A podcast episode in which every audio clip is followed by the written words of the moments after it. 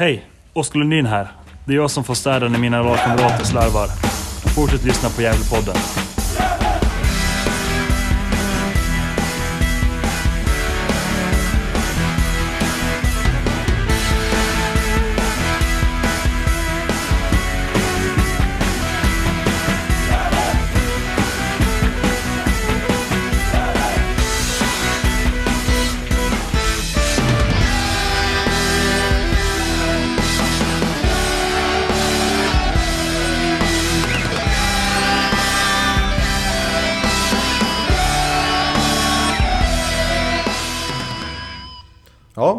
Hälsar vi välkommen till en ny vecka av eh, Gällepodden.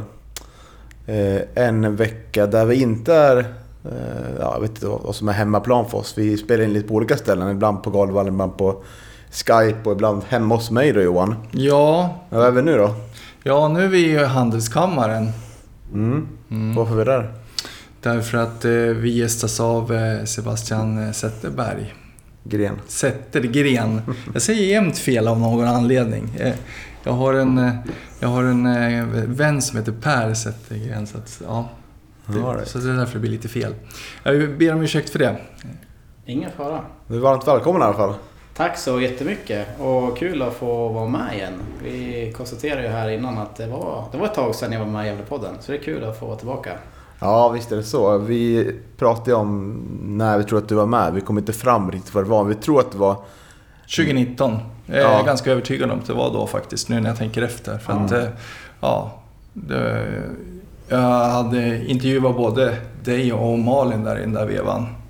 Ja, jag har nog svagt minne av det också så det kan nog stämma med 2019. Ja. Och sen var jag med någon gång eh, i den gamla eran under Josef och Hasse också innan dess vet jag. Ja, precis. Jo, nej, men det var väl en, det var en del, vet du, mycket skriverier och rabalder på, på forumet då om, om marknaden och lite hur den fungerade och sådär. Det, det blir mycket spekulationer och då tycker jag att det är bättre att, att man eh, pratar med den som faktiskt eh, sitter på säljsidan. Och, och det var ju du då så att... Exakt. Mm. Mm, precis. Och eh, vi ska ju prata lite om eh, den fina gästkrönikan du skrev till Svenska fans. Eh, men så ska vi klart också prata om 3-3 matchen eh, i Stockholm som var i helgen. Mm. Och lite se framåt mot eh, de kommande matcherna. Eh, Ja. Och eh, så tänker jag kanske lite kontra- kontraktsläget i GIF där. Det var intressanta ja, tankar som kom ut i tidningen med Micke Bengtsson där tycker jag. Så vi börjar lyfta lite. Ja, jo, men det känns som att vi kan, det kan vara läge att prata igenom det lite grann. Eh, Ja, jag har lite, eh, lite funderingar och, kring just det. Och, Ja. ja. så vi får väl se vad ni tycker. Absolut. Men om vi börjar då Sebbe Zettergren. Jag skrev en gästkrönika med namn Bra jobbat Gävle. Men nu saknas den sista pusselbiten. Mm. Hur gick tankarna när du började, började spacera på den här artikeln? Nej men tankarna går väl som alltid när man gör en gästkrönika att man behöver få ner sina känslor på pränt ibland. Eh, och det var så någonstans det började innan jag tog kontakt med redaktionen och, och sa att det här kan ni få publicera om ni vill. Ehm, jag har väl egentligen funderat liksom med de här banorna länge under mina år som jag jobbar i föreningen också. Eh, ja, men lite som jag skriver i krönikan, hur bygger man en, en liksom kultur kring fotbollen hur skapar man ett intresse kring fotbollen? Vilket jag eh, ser fram emot att kliva in i, i den här diskussionen för jag har mycket tankar och idéer kring det. Men det var väl någonstans där det började. Tittar man på, och nu pratar vi då herrlaget, så har ju de gjort en otroligt fin prestation ända sedan derbyt borta mot Sandviken. Eh, men ändå så tycker jag inte att man liksom har nått sin fulla potential när det kommer till, eh, till publiken på läktarna. Jag tycker kort och gott att det har varit för lite folk. Laget förtjänar mer folk utifrån den fotbollen som de spelar. Det var väl någonstans eh, grundpunkten till att jag skrev krönikan. Och där började det. Ehm, ja. Ska vi ta det vidare därifrån så... Jag funderar ganska mycket liksom i den här termen. Vad är det som gör att man bygger en kultur kring fotbollen? Och som jag skriver i, i krönikan också så hade jag ju några år där jag bodde utomlands eh, och besökte en hel del fotbollsmatcher och upplevde en helt annan kultur kring fotbollen. Den kanske är svår att applicera rakt av i, eh, ja, i alla fall i Gävle. Vi ser väl vissa klubbar i Sverige som, som liksom lyckas bygga en läktarkultur som är otroligt stark. Vilket är häftigt för en sån liten fotbollsnation som Sverige faktiskt är. Men jag, jag tror ju någonstans att man behöver eh, hitta, hitta ett sätt för människor att vara stolt över föreningen. Och jag tror att den nödvändigtvis inte heller alltid måste börja på fotbollsplanen. Vilket kanske låter lite konstigt. Eh, men det kan vi komma tillbaka till. Mm. Ja, exakt. Och det är, ja, det är intressant det där. Jag, jag har faktiskt gått och tänkt i, i liknande banor själv. Jag tycker Eh, en, en början och, som jag tycker är ett bra projekt som har dragit igång, det är ju ett bättre Gävle. Därför att man når, man når barn och ungdomar och, och inte bara de barn och ungdomar som går på, på eh, eller och tränar fotboll och spelar fotboll utan, utan barn och ungdomar överhuvudtaget. Och där tror jag är en bra början om man, om man vill bygga någonting längre fram, mera långsiktigt då. Eh, Sen är det ju, det, det, ja, det är svårt i Gävle. Eh, när det gäller publik tycker jag. Mm.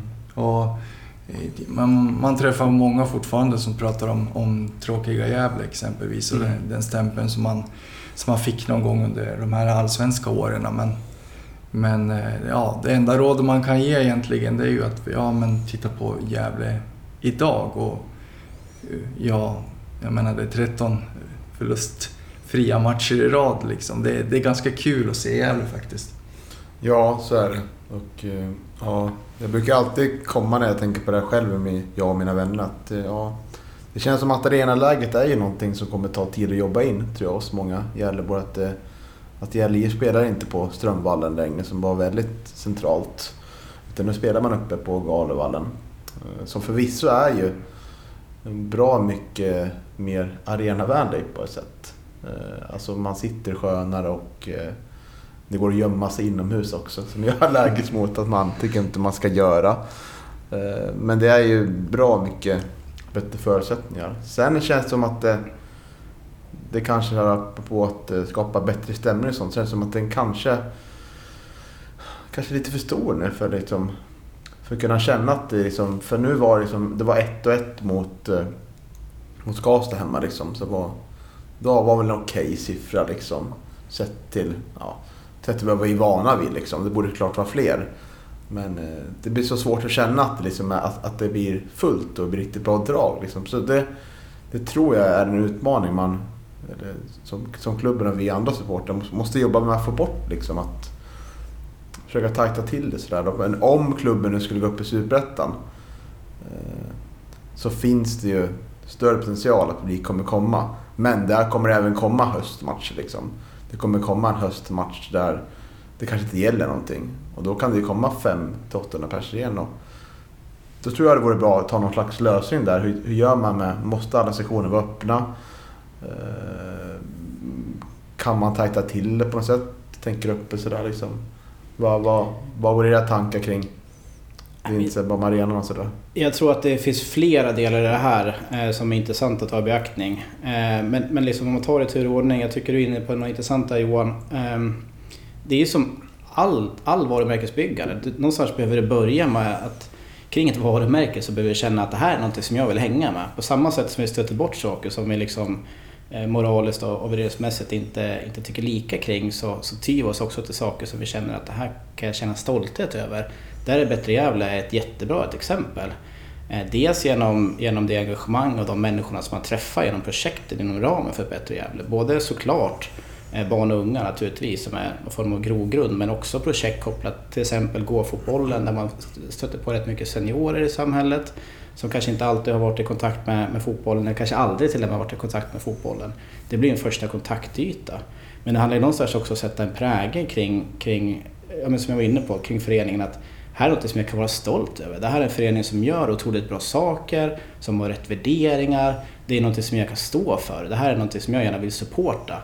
Det är någonstans steg ett, att känna att jag vill ha en samhörighet med det här. Steg två, det är ju, då är vi inne på arenafrågan. För då, då, då, finns ju steget, då har det öppnats upp en möjlighet för människor att faktiskt besöka en fotbollsmatch också. Då behöver man ju titta på hur man tar hand om dem uppe på arenan. Eh, och det är klart att det är väl kanske en, en föreningsfråga i grund och botten. Liksom, hur utvecklar vi våra evenemang? Eh, hur skapar vi bättre ja, service på arenan? Och de här frågorna jobbar man ju konstant med under mina år. Jag vet att man fortfarande gör det. Mm. Hur minskar vi köerna? Eh, hur ser vi till att man, man har bra underhållning runt omkring? Jag har ju sett att man har gjort jättebra initiativ med familjedagar under den här säsongen till exempel. Från de som jobbar då med, med gratis popcorn till barnen och, och andra initiativ som har varit bra lyckade.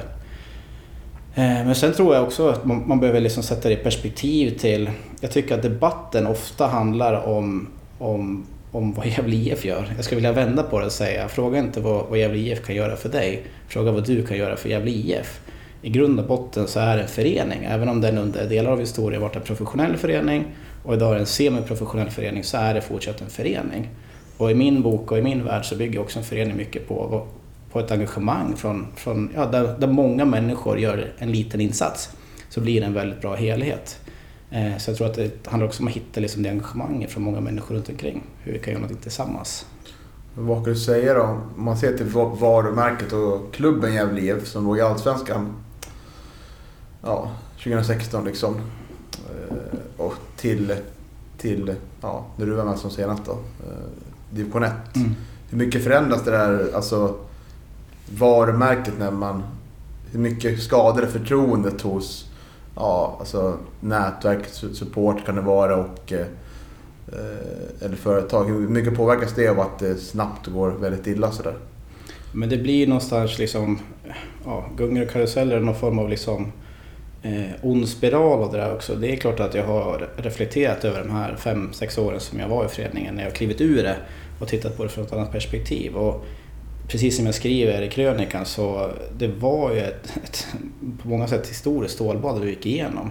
För det första så ställs vi för ett läge där man åker ur Allsvenskan, där man tappar eh, ja, men en ganska stor del av omsättningen. Vi snackar rätt mycket pengar eh, utifrån den, den omsättning man hade i Allsvenskan. Vilket i sin tur skapar skapar oro naturligtvis, både hos anställda men också hos supportrar. Vad är det som händer nu?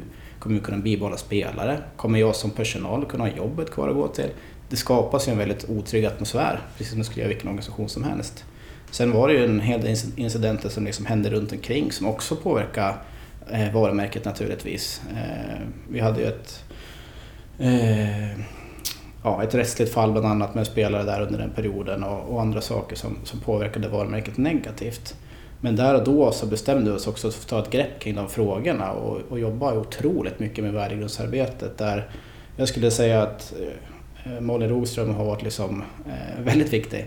Alla som var i och kring föreningen under den perioden var viktig men hon var extremt viktig i att hitta någon form av eh, arbetsro och ett lugn för oss som var i föreningen då men också vara delaktiga och sätta den kulturen som ja, under ett antal års arbete idag, vi kan säga var ganska vägvinnande.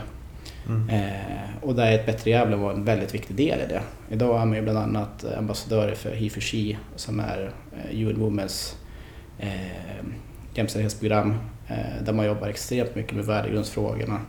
Utbilda spelarna, utbilda personalen och ut och prata kring de frågorna. Så det handlar liksom om att sätta en helt ny kultur utifrån det som hände och det är en process som tar en, en väldigt lång stund. Utifrån sett som fotbollssupporter så ser man att nu, liksom, nu, nu rasar det sportsligt. Men det händer ju så mycket annat eh, bakom kulisserna. Men det är ett arbete som tar tid. Mm. Och jag tror att de effekterna och det arbetet börjar man se trenden av idag.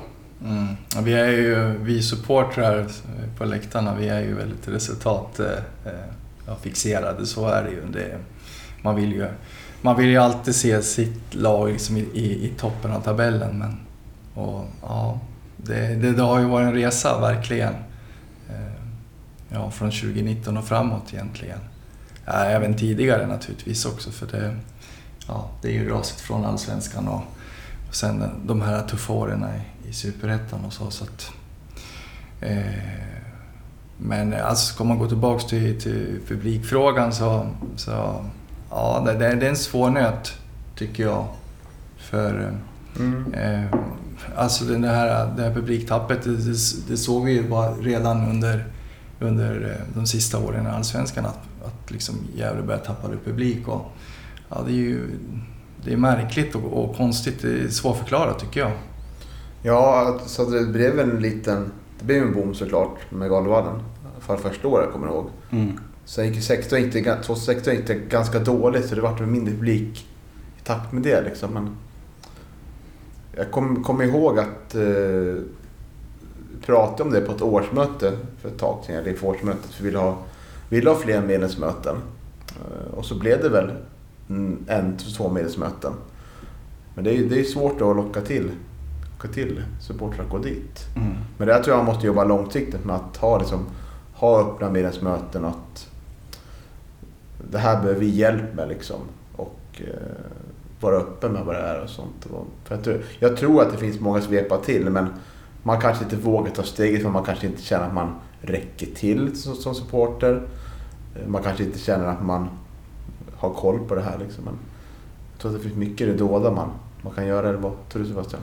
Nej men jag håller med om det och det är en tvåvägskommunikation där föreningen också behöver ta ett ansvar naturligtvis och öppna upp den dörren. Men sen tror jag inte heller att man ska liksom börja med att titta i det stora perspektivet utan snarare det lilla. Eh, och jag menar, ja, men till alla som lyssnar på den här podden, de har ju ett intresse för föreningen.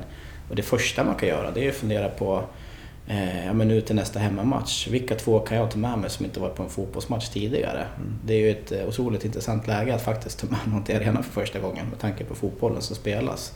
Det är ju det lilla perspektivet. Börja där. Titta i ditt nätverk och se vilka, vilka två kan jag ta med mig på nästa match? Lyckas vi med det, ja då har vi gått från 1000 till 3000. Mm.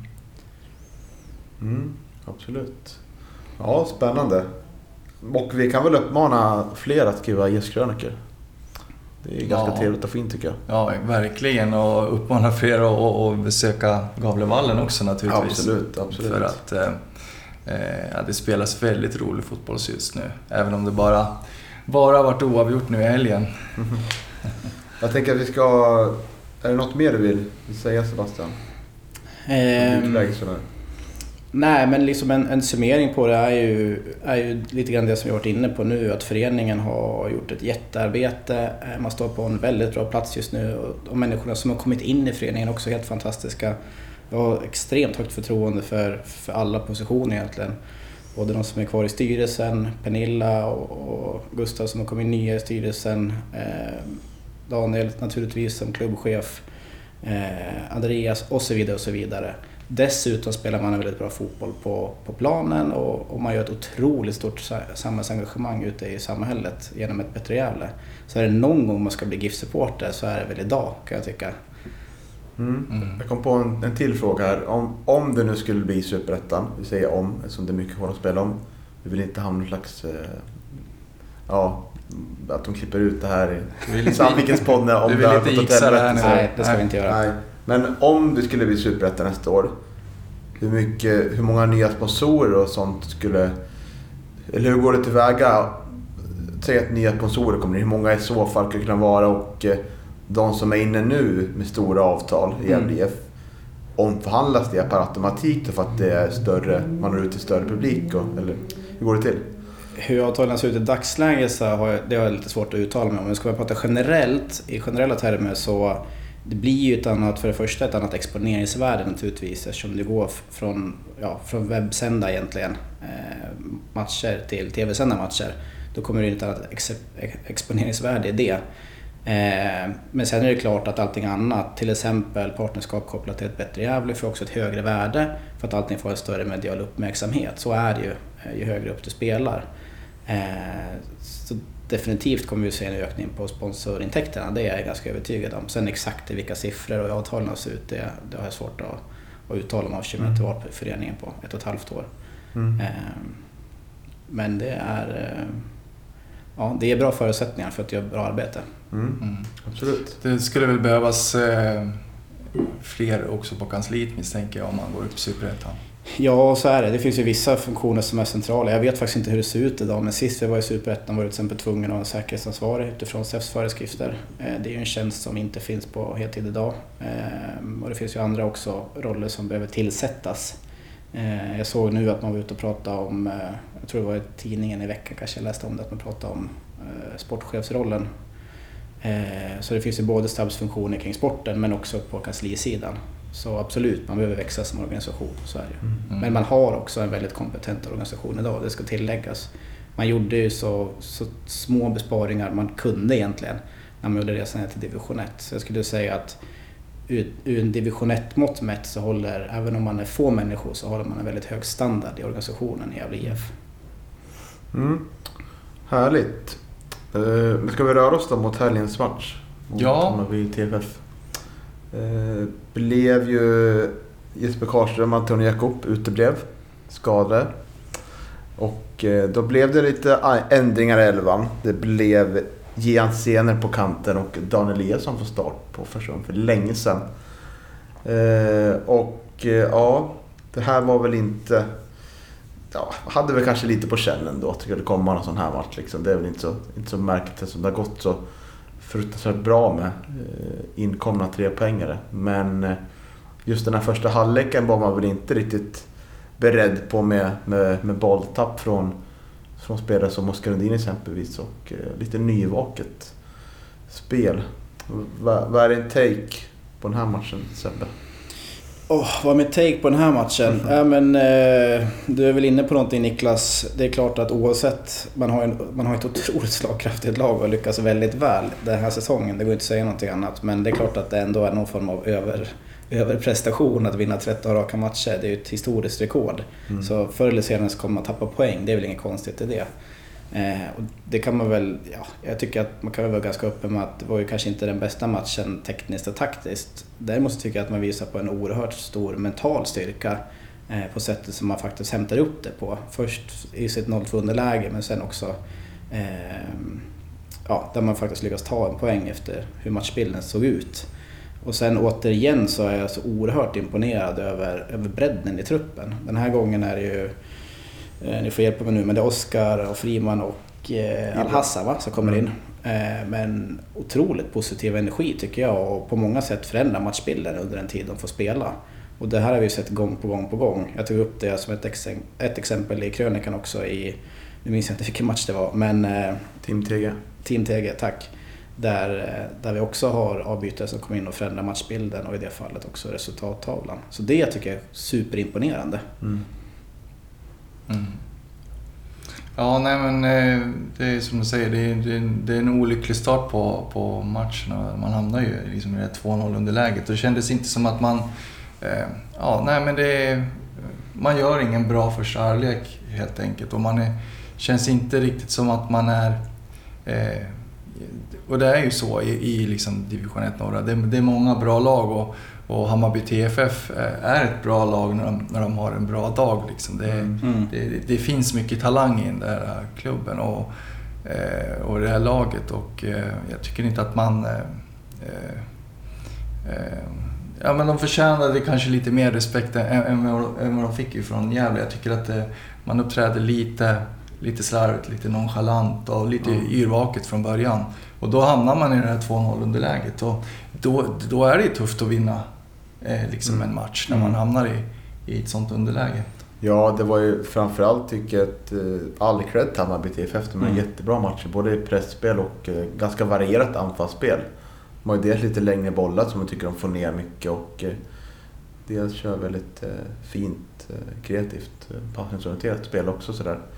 Men man var inte så van vid att se misstag från framförallt första halvlek, Oskar Lundin exempelvis och Don Eliasson. Där det här trygga Gävle som lyckas spela sig ur press och eh, som vi är ganska vana med, gör under, under små ytor.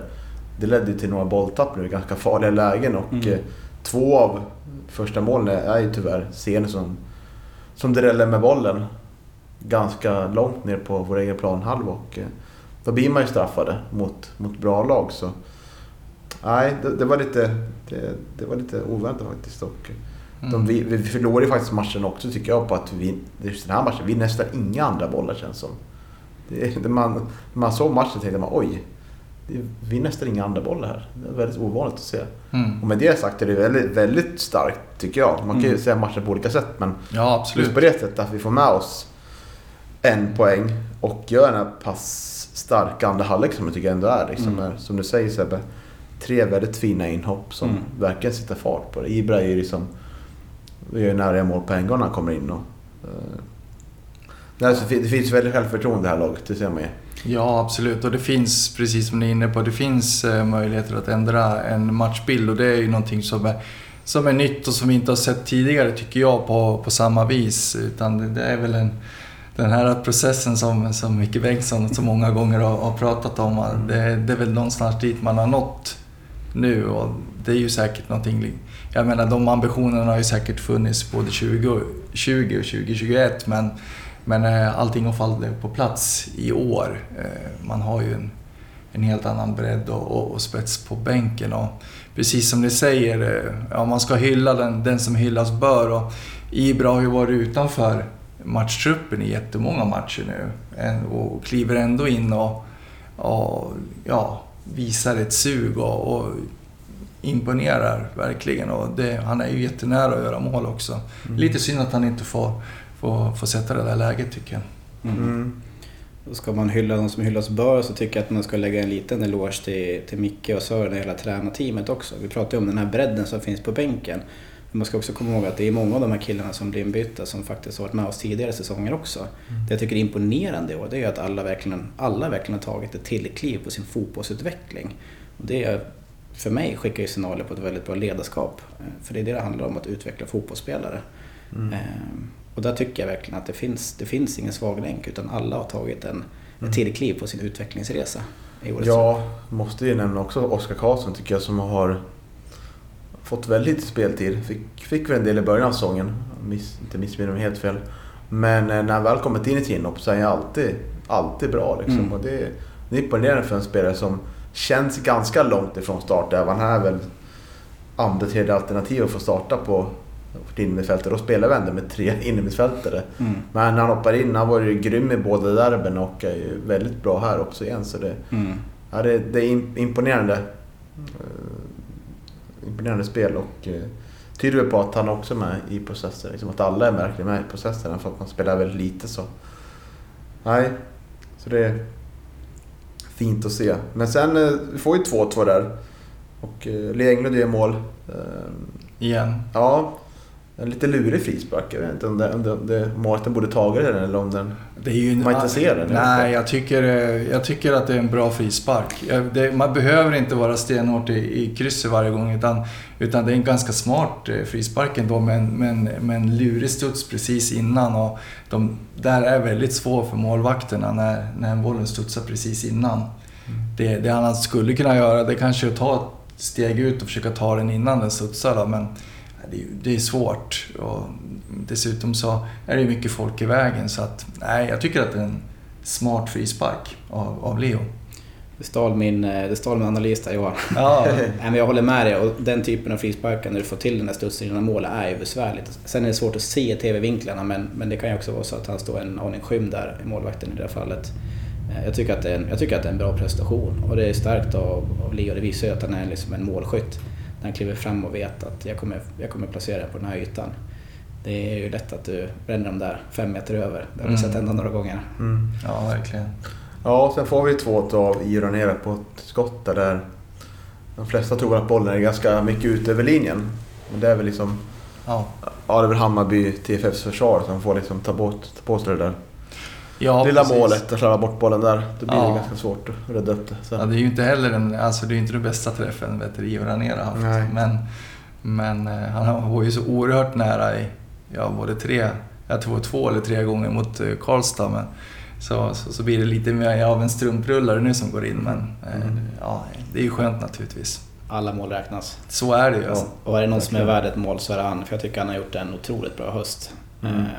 Man börjar känna igen EU från den, den tiden när han var här, när vi som supporter också varit förälskade i hans spelsätt på planen. Mm. Jag tycker att den är tillbaka nu.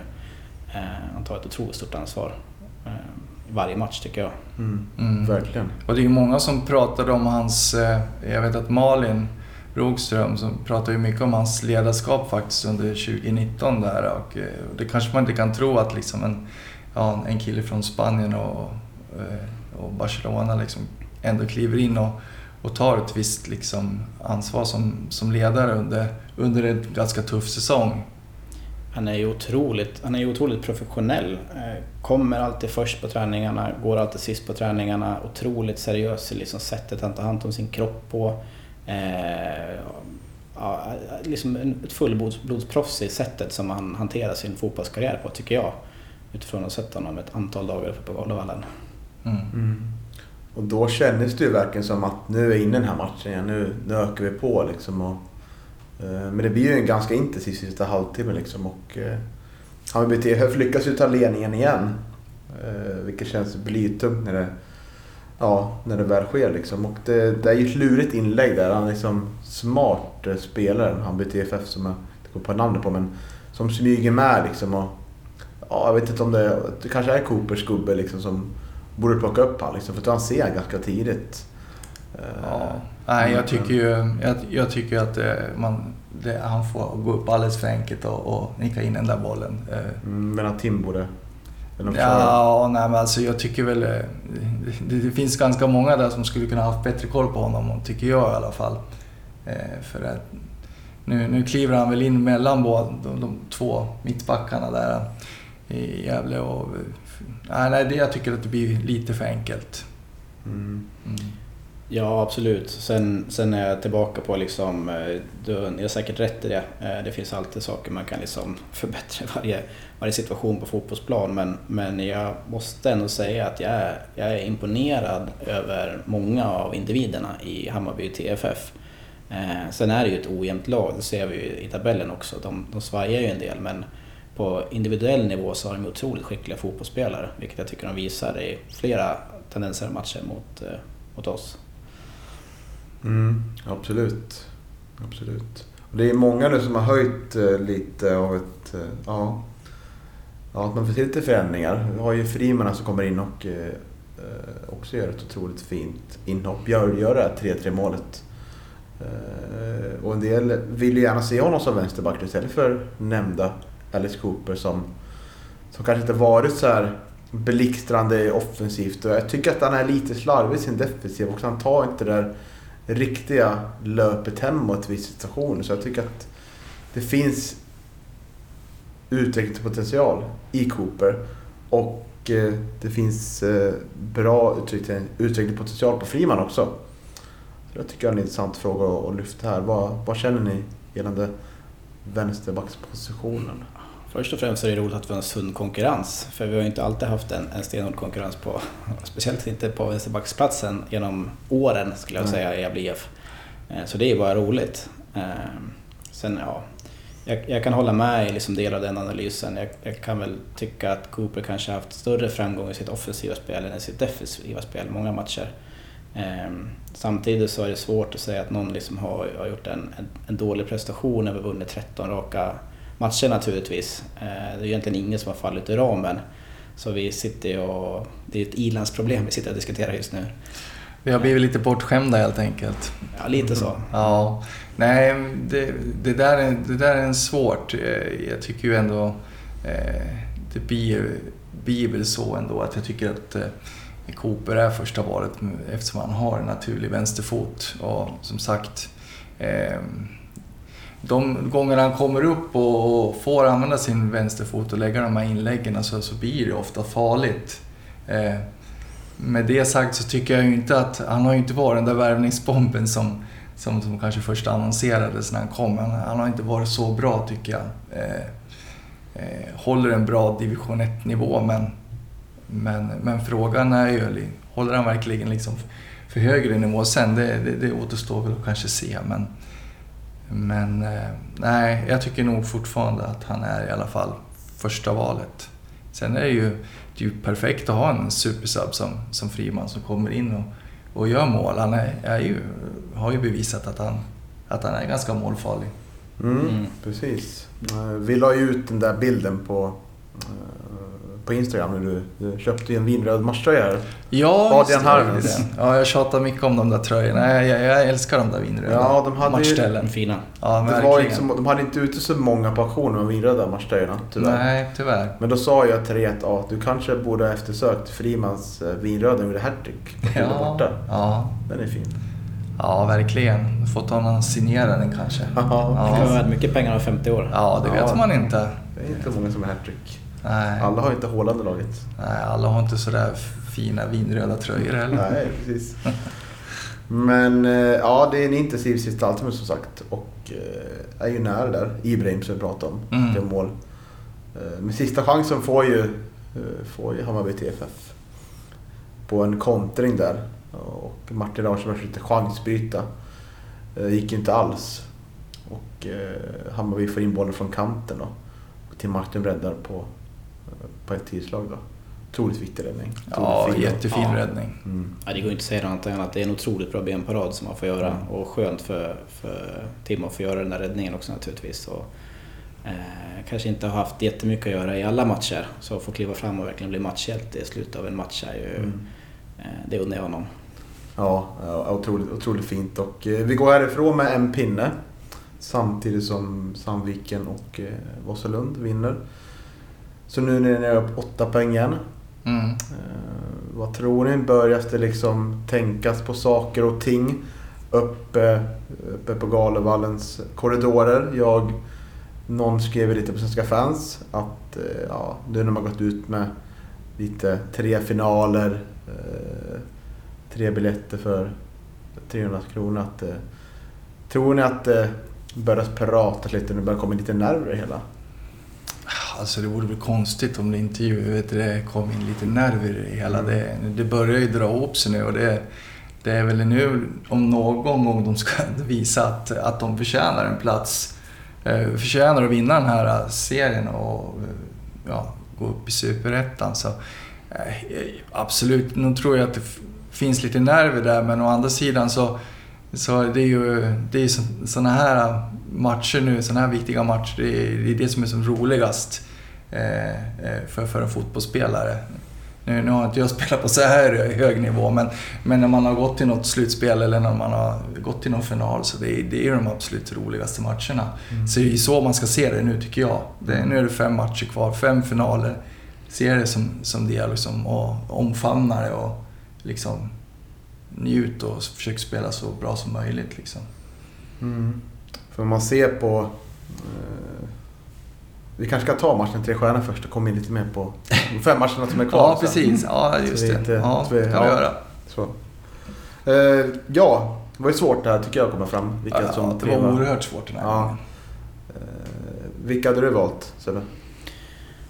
Jag tycker alltid att det är så svårt att analysera en match i efterhand men eh, jag, jag tycker en person som inte fått lika mycket uppmärksamhet under hösten som under våren är Kristoffer Aspgren som jag tycker alltid gör en bra match.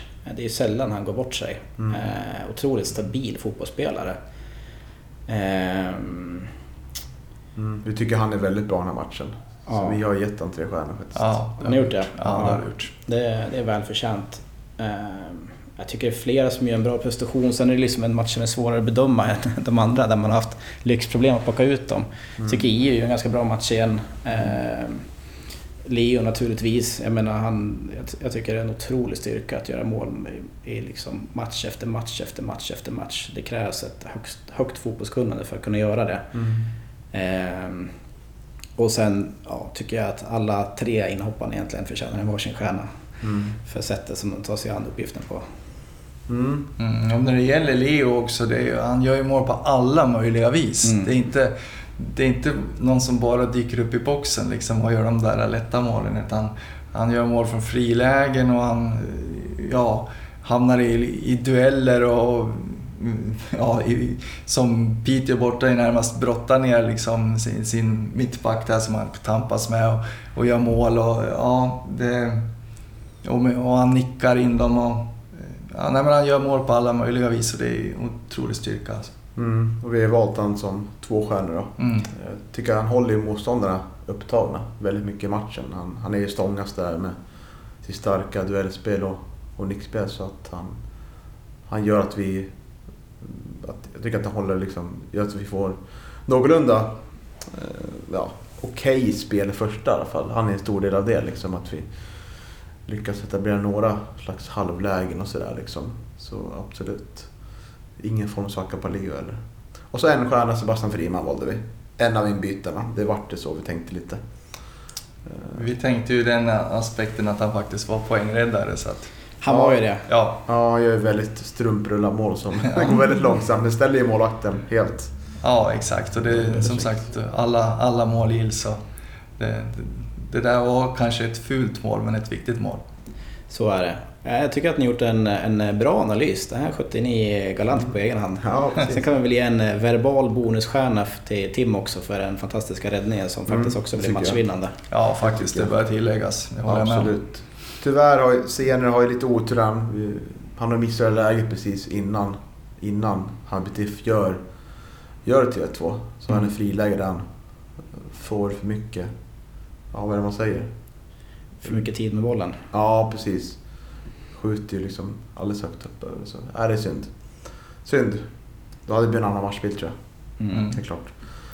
Eh, Men eh, vi står ju nu på 15 matcher utan förlust. Och det är intressant. Har Jimmy Morén, vår kära vän, lagt ut en tweet här om det är rekord. Och det är det inte. Eh, Det finns, citerar jag här då. Det finns en sanslös tweet från 1978, den 2 september, till 1980, 20 april. Och om man bara räknar seriematcher är den förlustfria sviten 27 matcher lång. Oh. Om man räknar alla tävlingsmatcher är den 18 eh, matcher lång. Eh, Mm. Den längsta sviten, där man räknar alla tävlingsmatcher, är på 21 matcher.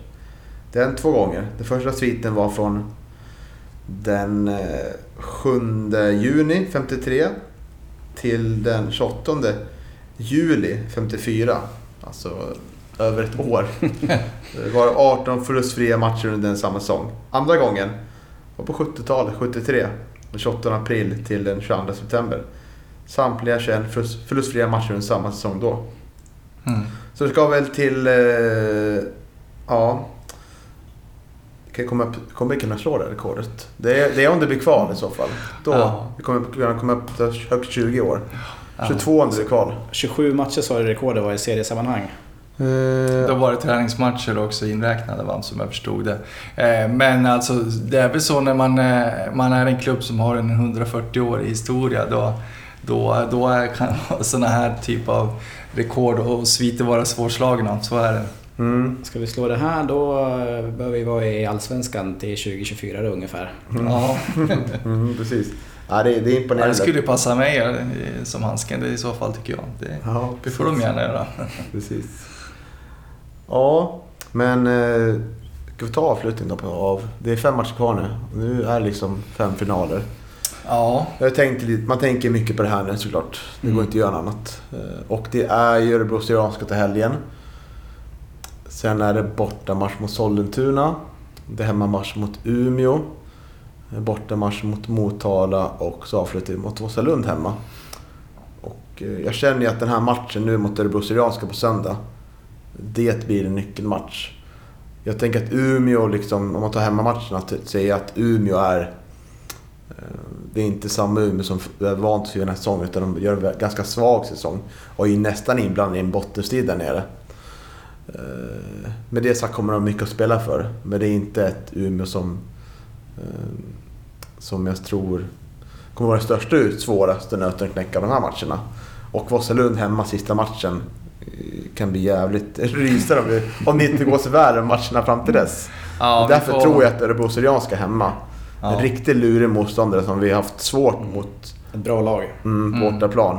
Eh, har en stabil grund liksom och eh, duktig tränare tycker jag. Mm. Eh, det, här blir, det här tror jag blir en nyckelmatch. Och så har vi ju lite luriga bortamatcher också men Ja, hemmaplan, jo, men liksom. det- hemmaplan är vi mest starka liksom. Ja, nej, men jag håller med dig. Det, det är en nyckelmatch. för eh, Jag tror att det är väldigt viktigt att vinna den här matchen mot Örebro Syrianska. För sen har man Sollentuna borta på naturgräs i, i, i oktober. Det kommer att vara ett lurigt underlag eh, och man möter en motståndare som är van att spela och träna på, på naturgräs. Så, eh, ja, vi vet ju historiskt också att Sollentuna brukar kunna vara ett bra höstlag. Så det, det är en match som, är, som, som är, ja, så här på förhand då, som jag har varnat för tidigare också. Eh, eh, så att, eh, det, det kommer bli en jobbig match tror jag. Det kommer vara fem jobbiga matcher. Ja, jo, exakt. så. Som GIF-supporter. Mm. Ehm, nej men jag tycker att ni är rätt mycket på det. Jag tror också att eh, helgens match blir otroligt viktig. Tar vi tre poäng i helgens match så har vi ju gett oss själva ett, ett väldigt bra utgångsläge för de Mm. sista fyra matcherna. Skulle vi däremot eh, förlora i helgen så då kan ni absolut krypa på ytterligare lite mer nerver. Det är ju inte helt eh, otänkbart. i ett sånt scenario. Så det, det är absolut en viktig match, det är det. Mm. Då skulle det bli vinst i helgen, då har vi ju åtta poäng då. Kanske mer till och med, men minst åtta i alla fall med, med 12 kvar att spela om. Och Mm. då har man ju ja, råd med två förluster av de fyra matcherna. Och, eh, ja, det blir helt annat läge. Mm. Eh, det är en jätteviktig match och eh, jag tror att eh, man lär spela med en extrem noggrannhet när man möter Örebro Syrianska för att de är ju livsfarliga i det här omställningsspelet. Så eh, eh, man måste spela med en helt annan skärpa än vad man gjorde nu i helgen mot, eh, mot eh, eh Hammarby TFF. Annars kanske det, eh, är risken stor att det blir en, en liknande matchbild som, som i helgen. Mm. Och Örebro Oceanska ligger femma då. Har två poäng upp till Silja på fjärdeplatsen. Men har, är lite, är, kan jag säga, lite formsvaga. Om man tar de fem senaste så har de förlorat mot Tosselund med 2-1. Vann för vissa mot Tim Tegel med 5-0. Men det gör ju nästan alla lag. Får säga. 1-1 mot Sollentuna, 2-2 mot Piteå och 1-1 mot Forward. Så det är... Ja, det är inte samma, i lika bra form som det var, var för ett tag sedan. Men garanterat att de vill ta den här fjärdeplatsen. Det är otroligt stort för en klubb i Örebro Syrianskas kaliber. Mm. Glädjande idag, jag skickade till Mäster Micke Bengtsson, där både Jesper Karlström och Antonia Kopp tränar för fullt idag. Eh, Och varken Lundin, Ranier eller Sena drog på sig en varning senast. Ja, just det. Det är de som är lite i... Ja, varnings, får de en varning så är de avstängda. Mm. Mm. Du fick ju... Elias fick en varning senast. Och eh, Tim fick en varning, tror jag. Jag vet inte om de, om de är i fara som de också nu. Mycket möjligt. Ja, Eliasson bör- börjar säkert vet du, närma sig en avstängning igen, skulle jag väl misstänka. Mm. Och det är väl kanske också en analys mot varför vi kanske, kanske spelar 3-3. Att den här framgångsrika elvan vi haft nu som, som har varit intakt ganska mycket med Karström, Jakob och Jonsson, Lundin och eh, ja, Leo på topp där. Att eh, den splittrades kanske och det, det gör ju att eh, det kanske blir lite annorlunda. Ja, det, man tänker i de termerna så var det 11 mål som var, som, vet du, var på, på skadebänken så att säga. Mhm. Det, så är det ju faktiskt. Det är ju otroligt, två otroligt eh, formstarka spelare som, som inte var med. Och, eh, nu har väl Karlström skadad va? och Jakob hade varit sjuk under veckan så att Mm. var, var inte liksom fit for fight helt enkelt. Det är ju väldigt positiva nyheter. Det ger oss ju väldigt bra förutsättningar för helgens match. Och det är ju två spelare som jag tycker har kommit in och bidragit på ett otroligt fint sätt. Vi har pratat om det här med, med bredden och hur alla spelare egentligen har tagit liksom ett steg till i sin utveckling. Men, men Karlström och Antonius inträde sen, sen sommaren har ju verkligen bidragit den här fina hösten. Det går inte att säga någonting annat. Mm. Eh, Imponerande insatser från båda två. Mm. Ja, verkligen.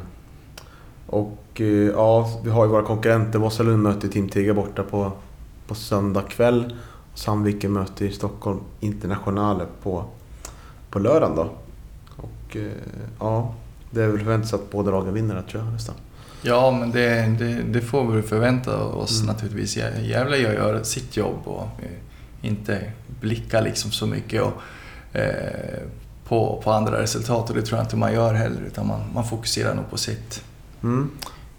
Så är det. Jag tror att alla tre lagen är väldigt fokuserade på sin nästkommande match och precis som mantrat varit hela säsongen tycker jag från, från eh, herrtruppen är ju att man tar en match i taget och en träning i taget. Fortsätter man med det så eh, ja, då är jag hoppfull. Får vi se hur långt det räcker. Mm. Och eh, om vi går lite mot framtiden då så kom det ju en artikel i veckan, eller flera intressanta artiklar i, i våra lokaltidningar i Gävle. Eh, där dels Andreas Dahlén eh, sa att de tittar på en sportchef om de går upp. Vilket vi har eftersträvat i podden ganska länge. Så det är väldigt trevligt och glädjande. Och att de sitter med lite, haft lite möte med Micke Bengtsson om, om framtiden då. Andreas Dahlén och Daniel Kraft. Eh, men det som sipprade ut lite intressant, det var det som Micke sa, jag tror det var efter matchen nu senast. Där dels känner han att han inte har mandat att sätta sig och förhandla med nya spelare om kontrakt som inte han vet hur det blir. Och eh, så har jag säger han också att han har ventilerat med, med både Kraft och Delén hur han ser på den sportsliga organisationen i framtiden. Och så säger han, jag ska vara ärlig, skulle jag jobbat inte påbörjas nu. om du har riktiga strategier, skulle påbörjas redan i januari. Och det här tycker jag oavsett vilken serie man tillhör. Eh, Det här väcker ju lite, han har lite tankar hos mig. Jag tänker att eh, det känns som det är en frustration, kanske från Mickes sida, att uttala sig på det här sättet. Och jag skulle nog inte vilja att eh, man kanske gör det utåt sett, utan man försöker hålla det internt. Vad känner ni om det? Det var lite Att, eh, den känslan jag också fick när jag läste det. Att jag tycker att... Eh, ja, nu, nu är det väl så att nu hör ju lo- lokalpressen av sig och, liksom, och frågar naturligtvis. Men, men jag hade väl också önskat att, eh, att man hade kunnat ta det där internt kanske. Vi koncentrerar oss på de matcher som är kvar. Vi koncentrerar oss på att försöka vinna eh, den här division 1-serien och, och gå upp i superettan. Så tar man alla alla sådana där diskussioner då, kanske, om man nu vill ventilera det i, i media så gör man det när, när det är klart. Så tycker jag i alla fall. Mm. Ja, det, det känns som att eh, det kanske skär lite fokus också från det som är viktigt. Liksom.